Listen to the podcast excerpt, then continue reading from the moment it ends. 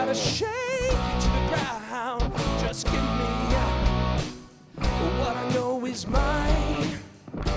People, do you hear me? Just give me the sign. Ain't much I'm asking. If you want the truth, here's to the future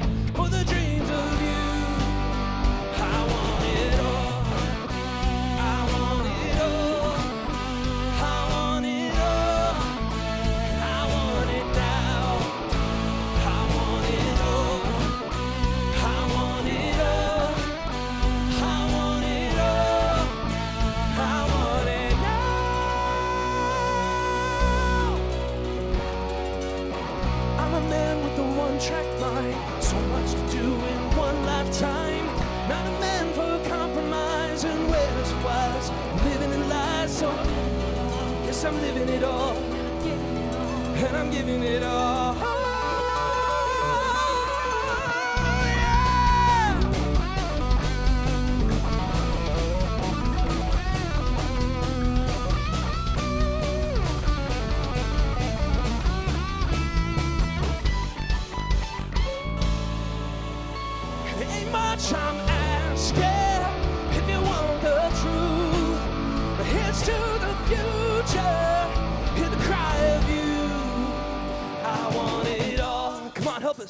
I want it all.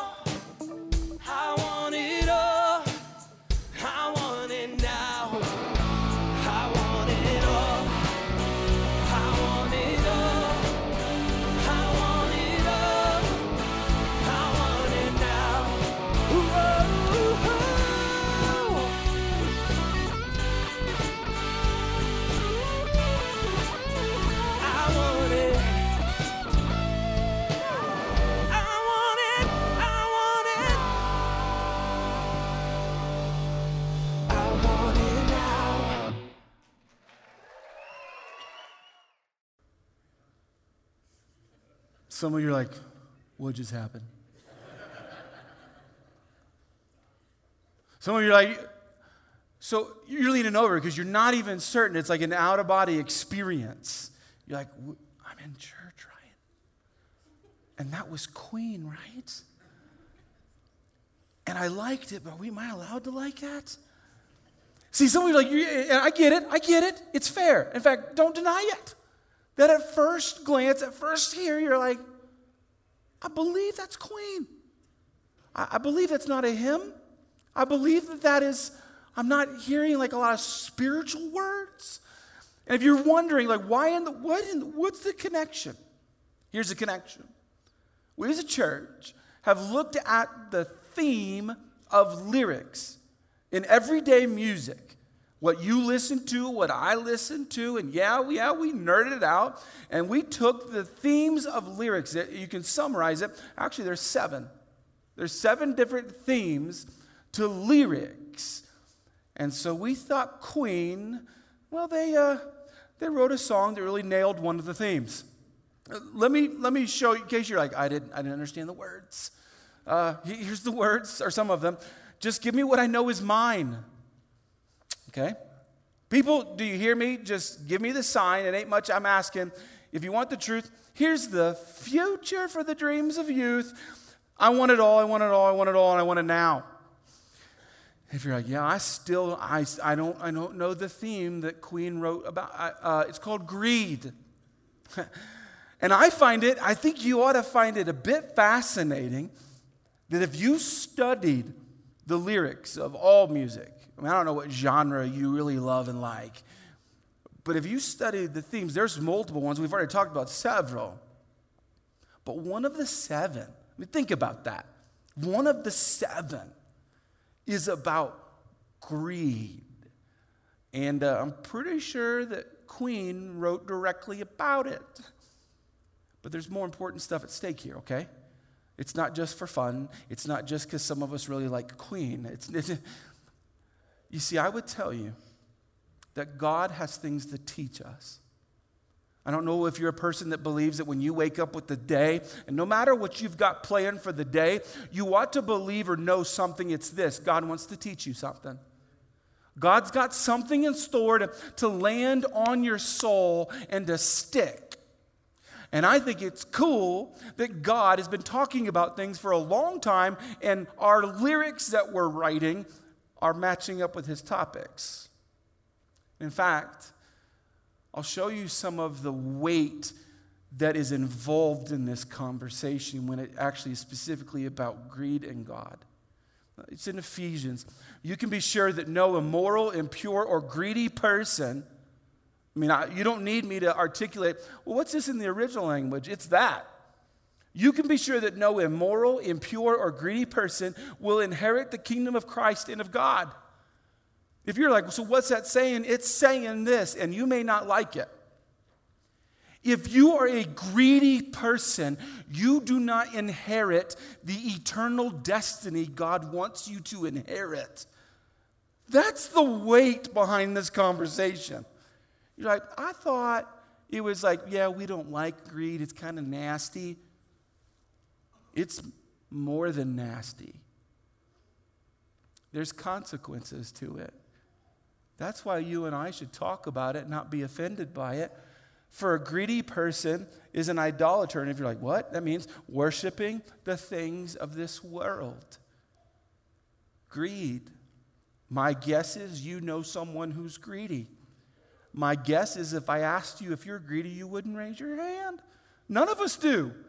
None of us really go, you know what, I'm really greedy, and that's just the way I like my life. I've got lots of friends. No, you don't.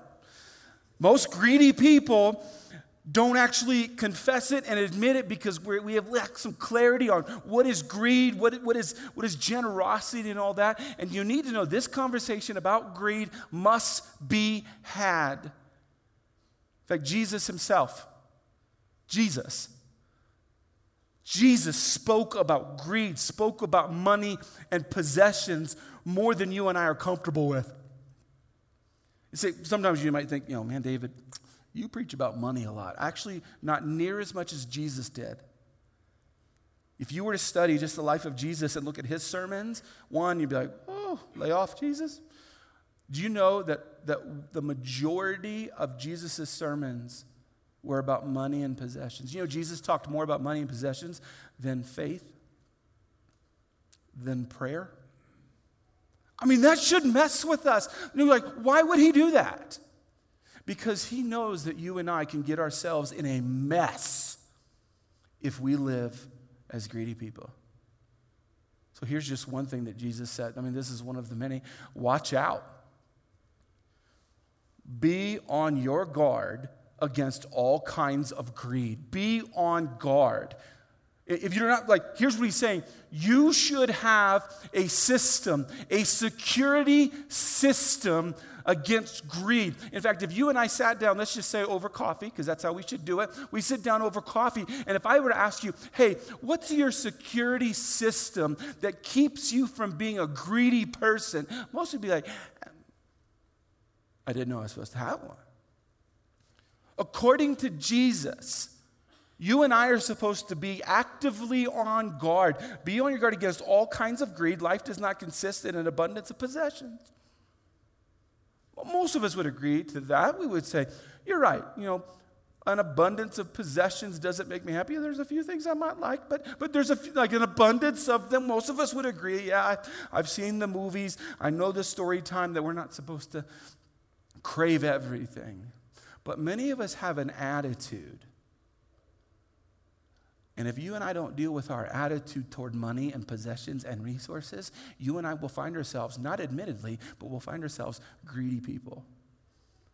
And I have yet, okay, maybe, maybe my day will change, but I have yet to meet someone who wants to be greedy and who wants to be around a greedy person. And if greed is going to cost you and I eternity with God,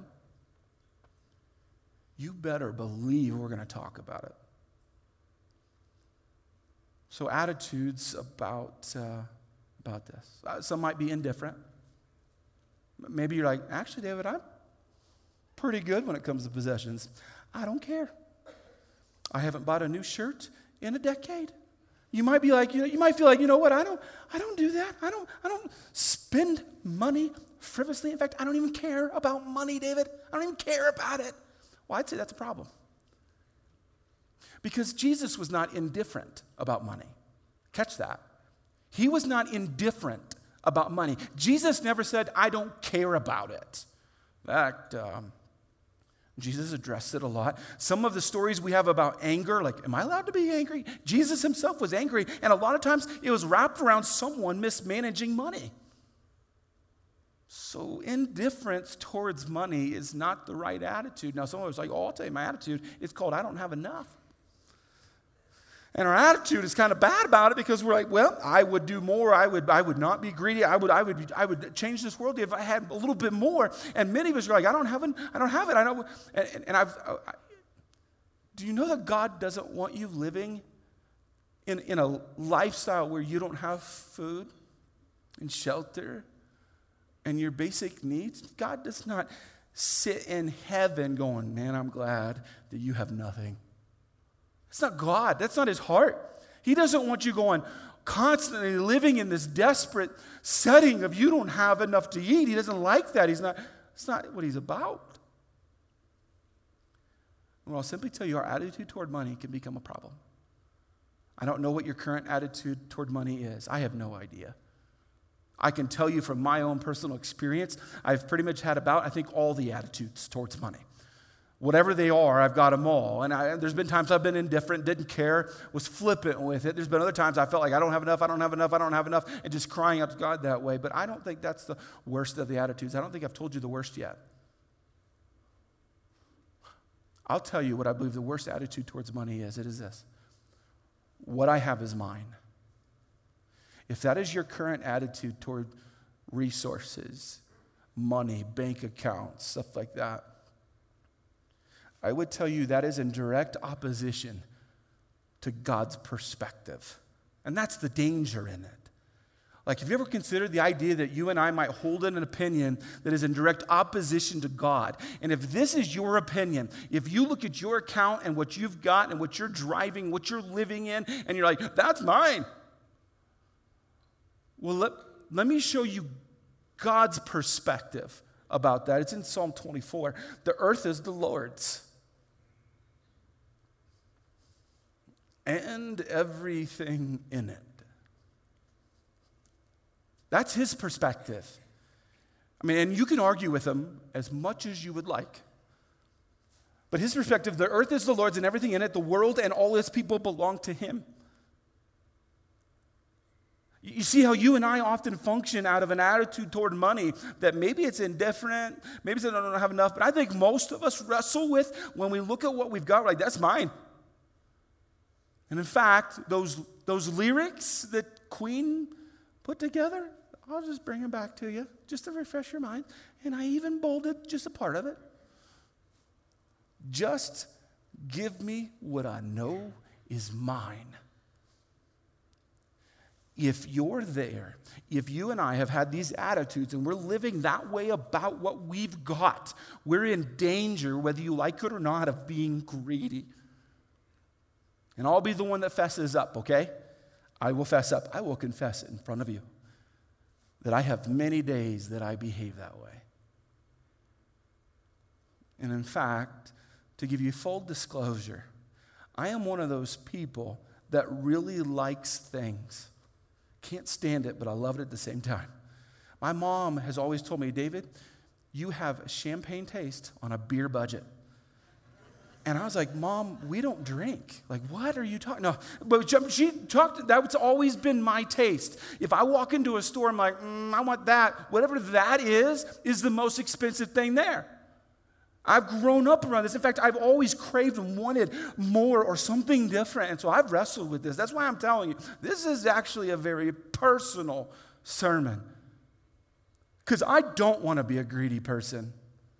If you ask, if I like, what's, what's one of the worst things that I could ever be, would be a greedy person. That's, that's my perspective about me. I don't want to be greedy because I see so many people in need. And so, I, as a parent, I'm thinking, okay, if, if I struggle with this, my kids are probably going to struggle with it. And I think it's really difficult to make change in life when you're an adult because we're stubborn. But if you can teach a kid some of the basic principles of life, they can behave those out and do some great things. So I've shared this multiple times. I have a specific lesson that I teach my kids, and they hate it, and I love it. So we go to the movie theater, and, and we're, all right, kids, and this is each of our kids, three kids, each, each of them, all right, you can go get a, a, box of candy, whatever you want. You, you just pick it. Now, I have, a, I have an agenda behind this the whole time. So I'm like, you better pick wisely. But, anyways, they go pick their candy. We, we go sit in the movie theater, and as we begin to go through the previews, well, dad wants some of their candy. So I start to ask for the candy. And uh, our oldest did this, Hayden did this, Ellie did this. And by the time I got to Titus, I was like, you know what? I bet I could video this. So, for your enjoyment, if you haven't ever seen this, you'll get caught up now. I videoed my whole interaction with Titus in the movie theater. Take a look. Can I have this sour gummy? No. It allows you to prevent new I purchases on one? your account in seconds if your card is misplaced. Hey. Do you want to share your, you want to share your gummy? No. Hmm? No. No? Recognize quality. All it takes is So, you gonna share? Sign it and drive it sales event. You want me to- No. Here. No, no. No? No. No. Why not? Mine. No, no. That's mine. should be disregarded. Tables No. Okay, good sorry. food should be lived by. Stop. Yeah. Uh, Just so you know, I've always taught that lesson at an out of town theater, just in case. Some of you have seen that before, but it, I think it helps us. Because, I, I mean, that's, that's my son Titus, but I can tell you Ellie had the same reaction. Hayden did, and frankly, I've had the same reaction. When, I had something that I really enjoyed, but I forgot some of the basic principles in life. See, see, as I'm talking to Titus there in the movie theater, I know he's forgetting a lot of things. One is uh, I'm the I'm the one that gave him the stinking candy, uh, which okay, he forgot that. That's fine. Another one is uh, I could have left the movie that was going to be horrible anyways and go out and get my own candy. I mean, that's how that works. Okay, I mean, I can go and pay too much for whatever candy it is and have my own. And frankly, another one is I'm six foot two and I can handle a three year old or a four year old. I can grab that from his hands and I'm winning and I'm going to be okay with it. Right? But, but what he was too young then, and what I've tried to teach my kids, is that sacrifice creates and builds some trust between us. If you just thought just for a second about the relationships that you have, if you try to have a friendship, a relationship, a good, healthy relationship with, with no level of sacrifice, in other words, if you're like, you know what, I want to have a good friendship with them, but I'm not going to give them anything, I'm, not, I'm going to have my way all the time, I'm not going to sacrifice anything, good luck on that relationship. And the same goes with God. If you want a relationship with God, did you know, did you know that you need to sacrifice for Him? Let me, let me apply this. Some of you have seen this before, but it helps us with the conversation of greed. God provides everything we have. It's not mine, it's His. And He provided it. Uh, he doesn't need what we have. Uh, God's never looked at your car and been like, hmm, I wish I had that. He doesn't look at anything you have and say, I wish I had that. He can actually have whatever he wants. He has things that have not been invented yet. You ever think about that? Uh, God can take all that we have. We've talked about that already in this series that God gives and He takes away. And if God wants to take everything that you and I have, He has a right to do so because it's His. But again, there we are at the sacrifice. Sacrifice builds trust. Have you ever wanted to trust God? Not pretend. I'm not saying, well, yeah, I'm- oh, hopefully one day I'll get there. Some of us do that. We think, oh, I want to trust God. I want to trust God with, with my family or my kids. I want to trust God if I get a bad diagnosis or money. And if you ever wanted to trust God, most of us want to trust God, but we aren't willing to sacrifice to build that trust. So, that word sacrifice is a big deal if you didn't know it. It's a huge deal in all relationships. But specifically with greed, I would tell you sacrifice defeats greed. If you don't want to be a greedy person, which I am going to infer that you do not want to be, that you don't want to have other people talking about you saying you're greedy. You don't want that to be an actual characteristic of yours. You don't want to be greedy. If you don't want to be greedy, you've got to figure out how to sacrifice. In fact, if you flip that statement, greed defeats sacrifice. If you don't regularly sacrifice to God, you're greedy in your relationship with Him. If you don't regularly sacrifice to your regular relationships here on planet Earth, you're greedy with them. But here's why. Let's take this a little bit further. I think this helps. Sacrifice changes our attitude about what we have. It's not just like God came up with something cool, like how uh, sacrifice. No, it changes our attitude about what we have, what we're caring for, what's in our responsibility. If, if you and I want to defeat greed, actually, if we want to defeat the attitudes we have of this is mine, or I don't have enough, or I don't care, if you want to defeat that, you've got to learn how to sacrifice. And I think the only way to learn to sacrifice is the sacrifice. But I want to help us. I want to help us get there. There's a story. Uh, There's a story that needs a little bit of detail before I share it with you. The story will involve a guy named Elijah. Elijah uh, was a prophet. If you're unfamiliar with, with what that is, because that can spook some people out, he was a prophet. In other words, God would communicate to the masses through a prophet. God would tell the prophet certain things and say, I want you to share that with people. Sometimes it was bad news, sometimes it was good news, sometimes it was about the future, some it was about the present, some about the past. But he would use the prophet. Elijah was a prophet, a well known, well respected prophet, a man of God.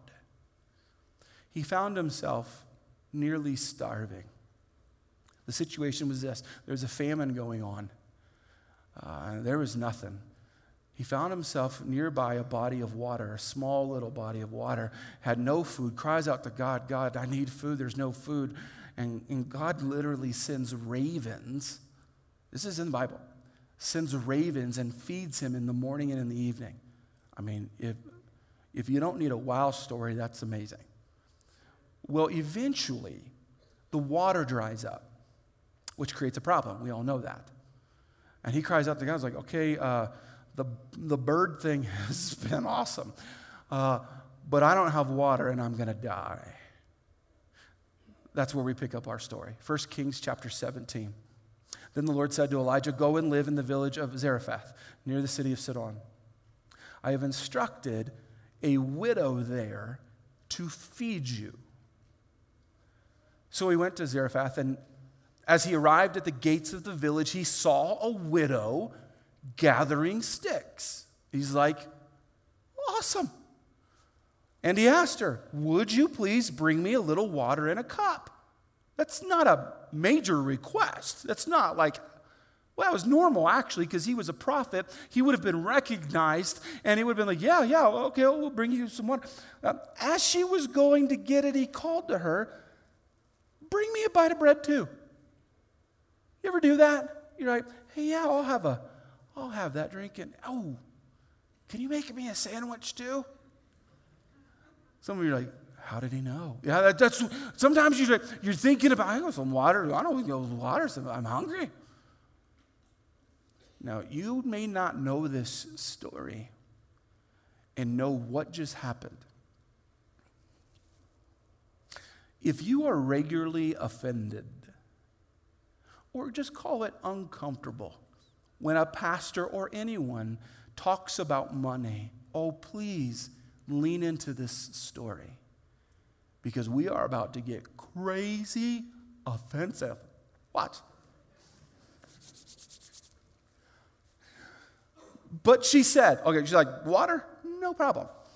But she said, I swear by the Lord your God that I don't have a single piece of bread in the house. Now, it's important for me to draw your attention to this. She's not lying. I know in our society, a lot of us kind of fib a little bit.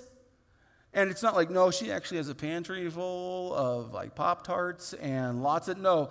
She's not lying. In that culture, did you know there was a day that people meant what they said and it was like locked in? So you just need to know she's not lying.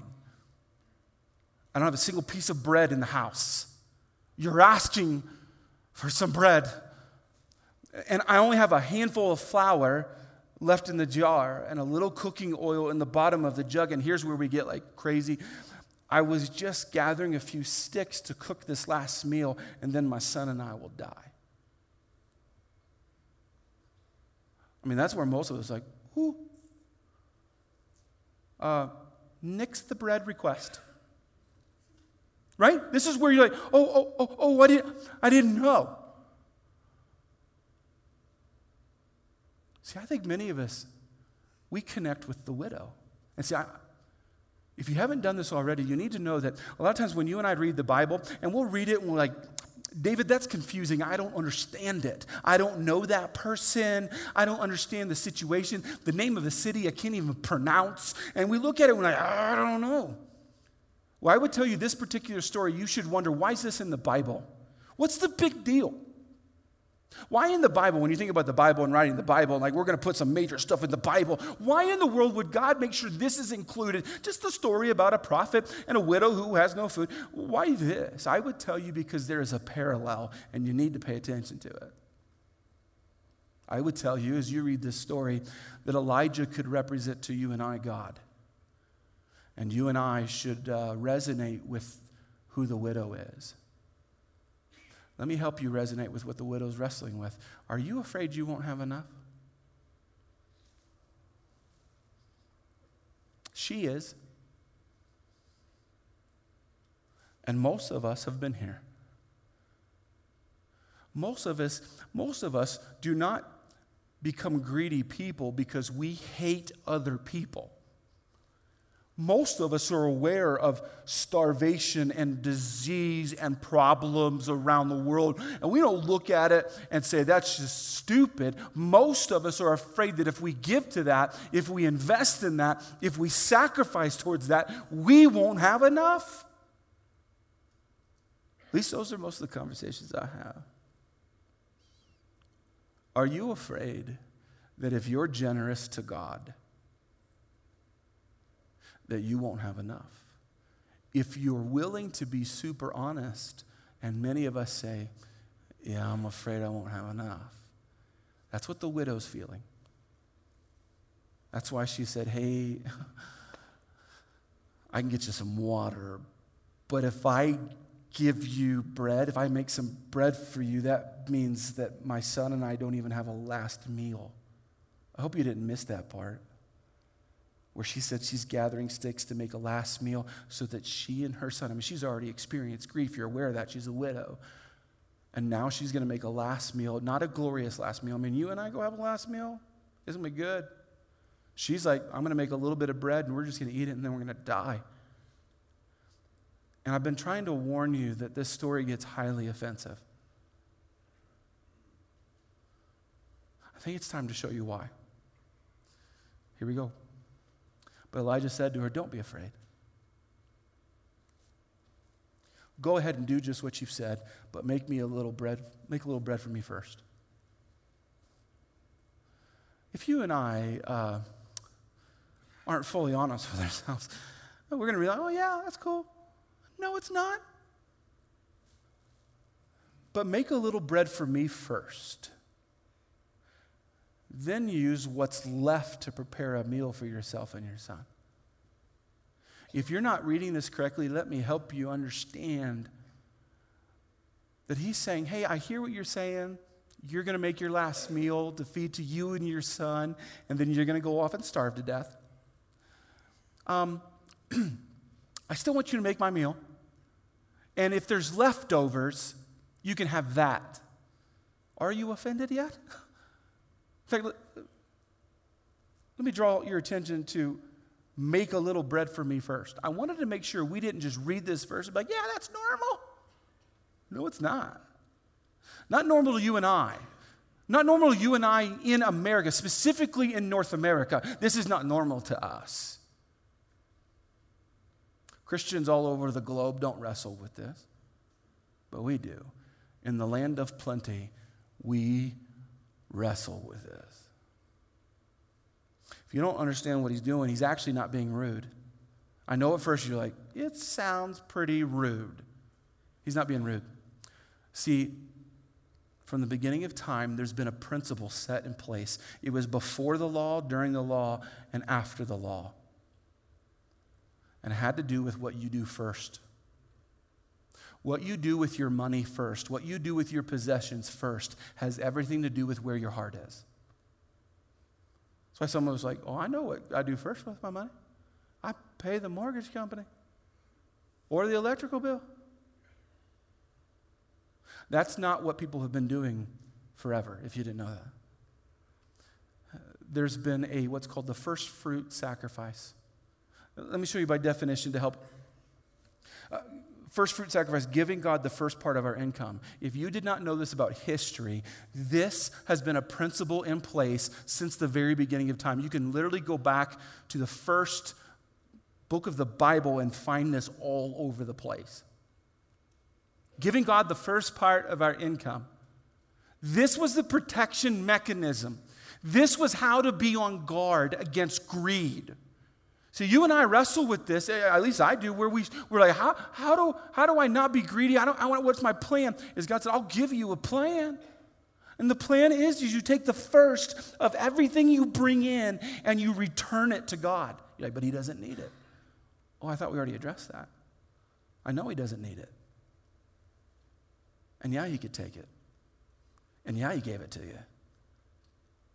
But sacrifice builds trust. And he wants you to trust him. So we built the principle in that what we do with the first of our money is so significant. In fact, let me, let me give you some more history. For those of you who love history, I'll just give you some more. So, how did people apply this throughout time? I'll give you one example called the outer 10%. This is really cool. Uh, so a society would run itself this way. Mostly they would raise crops, okay? That's how they would survive, make money, have food, all that. They would raise crops. I grew up in Indiana where what we visually could look at was corn. That's it. We would be like, hey, it's pretty outside, meaning, hey, look at the corn. That's all we had.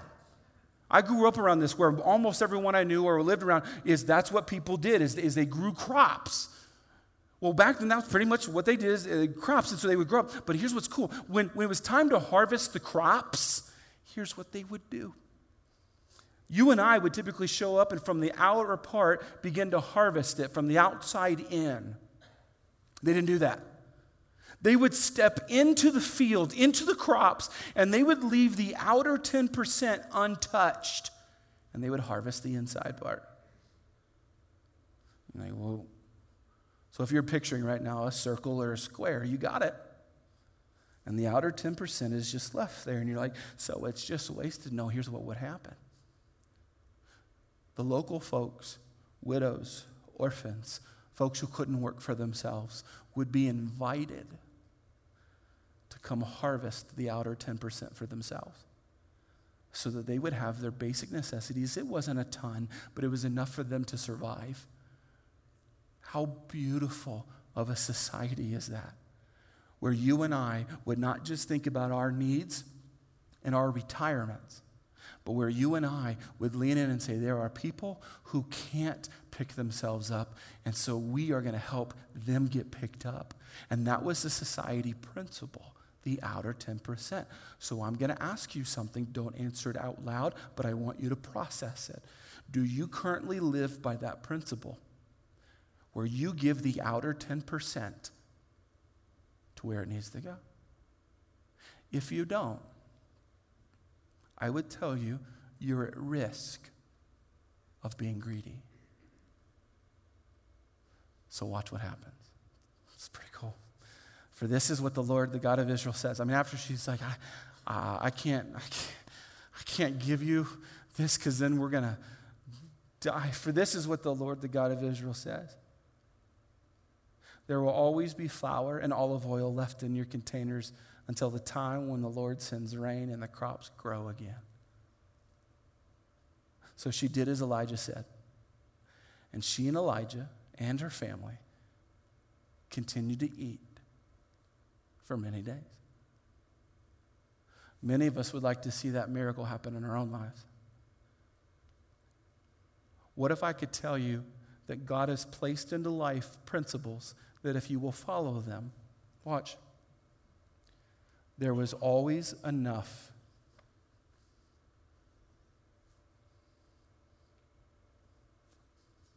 I want that for me. I want that for my kids. I want that for you. I want that for any human being that has ever lived. There was always enough flour and olive oil left in the containers, just as the Lord had promised through Elijah. Always enough. If you've ever been affected by the fear of not having enough, God has a plan, but it's going to require generosity. Do you, do you notice that? You ever think about the negative? I have a tendency sometimes to go there. What if, what if the widow had said no? Uh, Elijah would have died, and she and her son would have died. I would tell you physically in this story, but in life in general, watch, watch. Generosity gives life. Our world lacks life. Our, our world is full of people who are greedy. It's full of organizations, uh, it's full of churches, it's, it's full of cities, it's full of places that are so greedy. And I know most of us are, are, are disgusted by it, offended by it. It's easy for us to look at other people's lives and say, I can't believe you aren't generous with this, you don't do that. I'm telling you, every one of us is called to generosity because it gives life. Jesus himself spoke about this enough because he knew the power of generosity. In fact, we as a church have it as one of our core values. If you didn't know this, we have three core values. Why? Because we'd forget the fourth one if we had one. That's how that works. So we have three. Three that we grabbed out of the story of the prodigal son. One is love, unconditional love. You're like, I like that one. Unconditional love, it's great. And irrational generosity is one of our core values. An unwavering mission. Those are the three. And I would tell you, like, oh, okay. Are those our core values because we've got them mastered? No. I think we're pretty good at loving people. I think we're a welcoming church for anyone and everyone. But one of our core values is generosity, not because we've mastered it, but because we want to be good at it. And we do not want to be a greedy bunch of people. And I got to tell you, I did something. I've prayed about this quite a bit. But as I was writing this message, knowing that one of our core values is irrational generosity, I wondered, I wonder how generous we are as a church, right? And there's rumors in our area that Fountain Springs Church is incredibly generous. I wanted to know if they were true. So I asked some of the folks on our team to look into the numbers. I don't mess with the numbers. You should be happy about that. I don't mess with those. And here was the information returned to me. There are about 6,000 people that call Fountain Springs Church their church. They don't all come in one weekend, don't worry. But there are 6,000 people plus that call Fountain Springs Church their church. Based on those numbers, two thirds of Fountain Springers give zero dollars to the church. If you want to know what classifies that, the one third that, that sacrifices to God. That includes my five year old, my nine year old, and my 14 year old.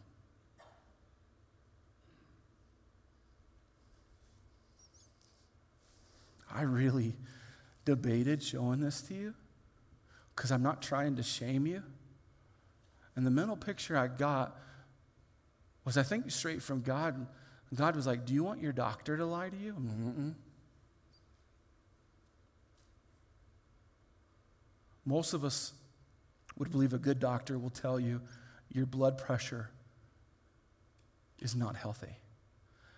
And I'll tell you, as pastor of this church, our generosity blood pressure is not healthy.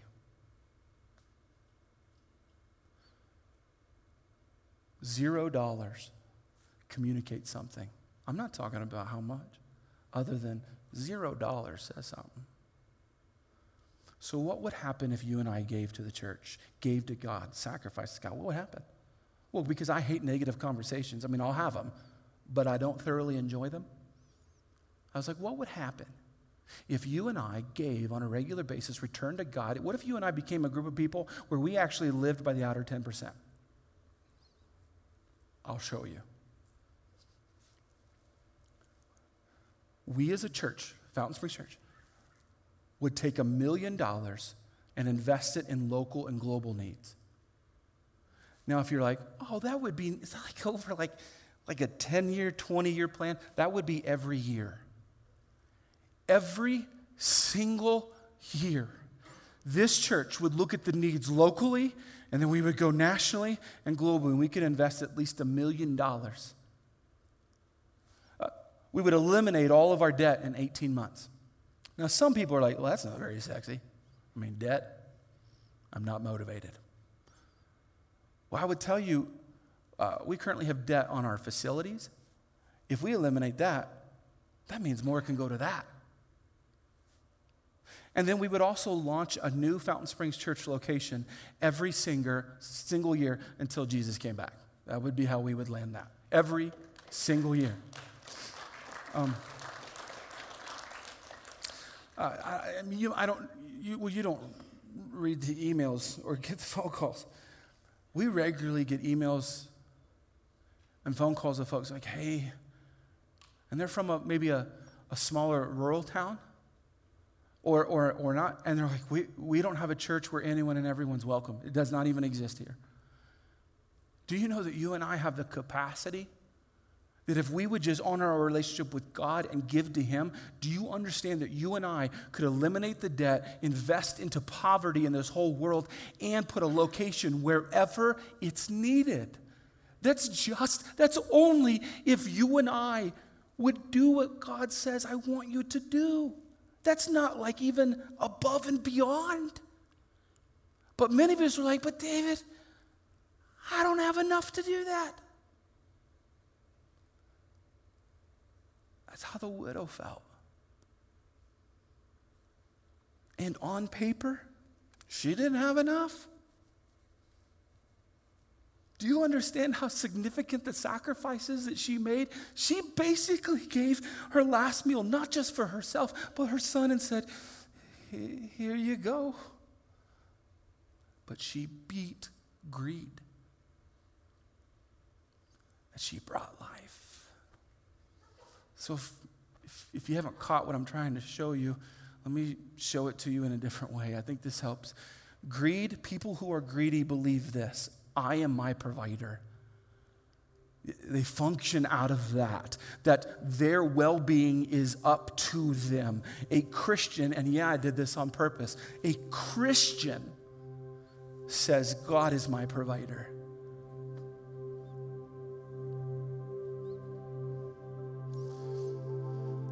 I'm okay with a few folks not being happy about me talking about money because I would not be okay talking with God someday and He'd go, Why didn't you tell him?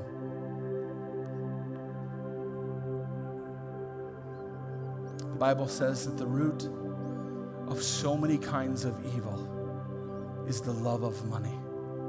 And if you want a definition of greed, love of money. So, uh, what's interesting about God is that He dared us to take Him up on this. He dared us. If you don't believe me, I'll show you. It's a, it's a dare in the Bible. Bring all the tithes If you don't like tithe, that's 10% of your income. That's that, that word literally means 10%. That's the definition of the word. Bring 10% of your income into the storehouse so there will be enough food. Oh, there's that word again enough. Enough food in my temple. I mean, hopefully you're seeing that this is the church. If you do, says the Lord of heaven's armies, I will open the windows of heaven for you. I will pour out a blessing so great you won't have enough room to take it in. Try it. That's God for I dare you. Try it. Put me to the test. God's dared you. God has actually put in the Holy Scriptures a dare. You and I are not allowed to test God on anything else. Do you, you aware of this? There's other verses like, don't you dare test God. But on money, on the love of money, you and I are supposed to test Him. So I'm going to help. We as a church are going to help. It's called the three month tithe challenge. For the next three months, if you would be willing to commit to returning to God a tithe, you will probably say, David, I don't have enough. I understand that feeling. But for three months, to test God to see if what He says is true, if He will open the, the gates of heaven, if you'll open up heaven, test them. So here's the deal the back of the seats, those little container things are these. I would like for everyone to get one in your hands. Whether you're going to do this or not, I still want you to hold it. I mean, come on. It's there in the seats. At least play my game. But I want everyone who can and is willing to listen. I want you to get this card. And here's what this card is it's very simple because some of you are already doing this.